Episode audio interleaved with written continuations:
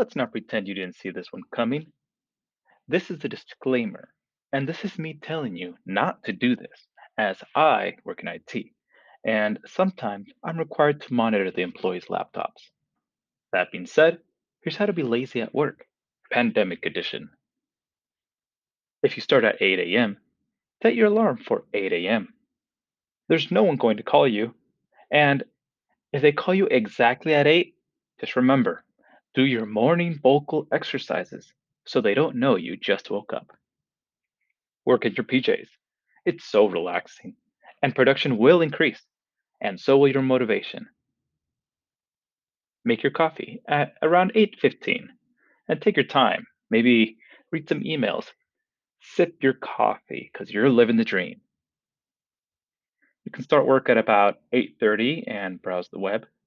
Make sure your Teams chat is set to busy because you might be reading something very important, perhaps news about cryptocurrency, which is your future source of income.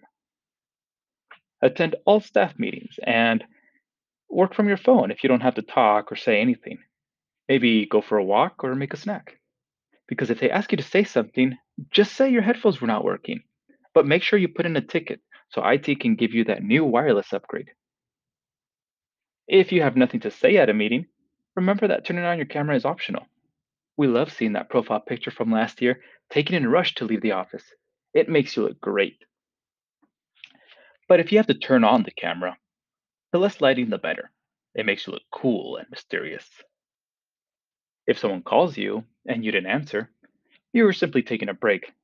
If they keep questioning you, just say you were in the restroom. At around lunchtime, set your teams to offline because you never work for free. And oh no, you came back from lunch, but it's late and no one noticed. Yay? It's okay to take a drink here or there at work. They have lunch beer in Europe, and your work is never affected by the alcohol. There's no way they will ever find out. Set your calendar to private and make every task a meeting so people know you are booked all week. Turn all your tickets into TFS tasks or projects so your manager can see how hard you are working and be amazed at how you did 60 hours of work in a week. Each password reset or phone call is one ticket. You're not just going to play the numbers game, you're here to win it. Make sure to take longer to submit and close the ticket than actually doing the work because your boss prefers it that way. And don't just say hi over a Teams message to people, RJ in with the video call. People love video calling.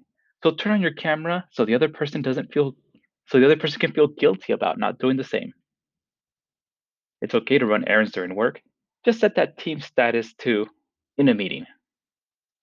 Call your coworkers while doing tasks. It's more fun to be on a call together while working. Do all your work in about an hour and make sure to say took four times as long. Because let's be honest, you were probably thinking about doing it for that time, and it's got to count for something. Leave a YouTube video running in the foreground. It keeps this team status to available much longer. You can install Steam and play games on your laptop because if the company allows this, it should be okay. Work outside. Leave your laptop in the sun. It'll be fine. Just complain about battery life to get a newer model. If someone asks for anything at 4:30, schedule it for tomorrow. Don't forget, one more drink to celebrate 15 minutes until work is over, and do it all again tomorrow. this was all supposed to be fun, but to be honest, I actually felt really bad about writing this one. I want everyone to keep their job, and we're all hanging in there. So every workplace has their own rules, their own silliness. Let's just not ruin this work from home experience for everyone. Some of us don't want to or need to get back into the office.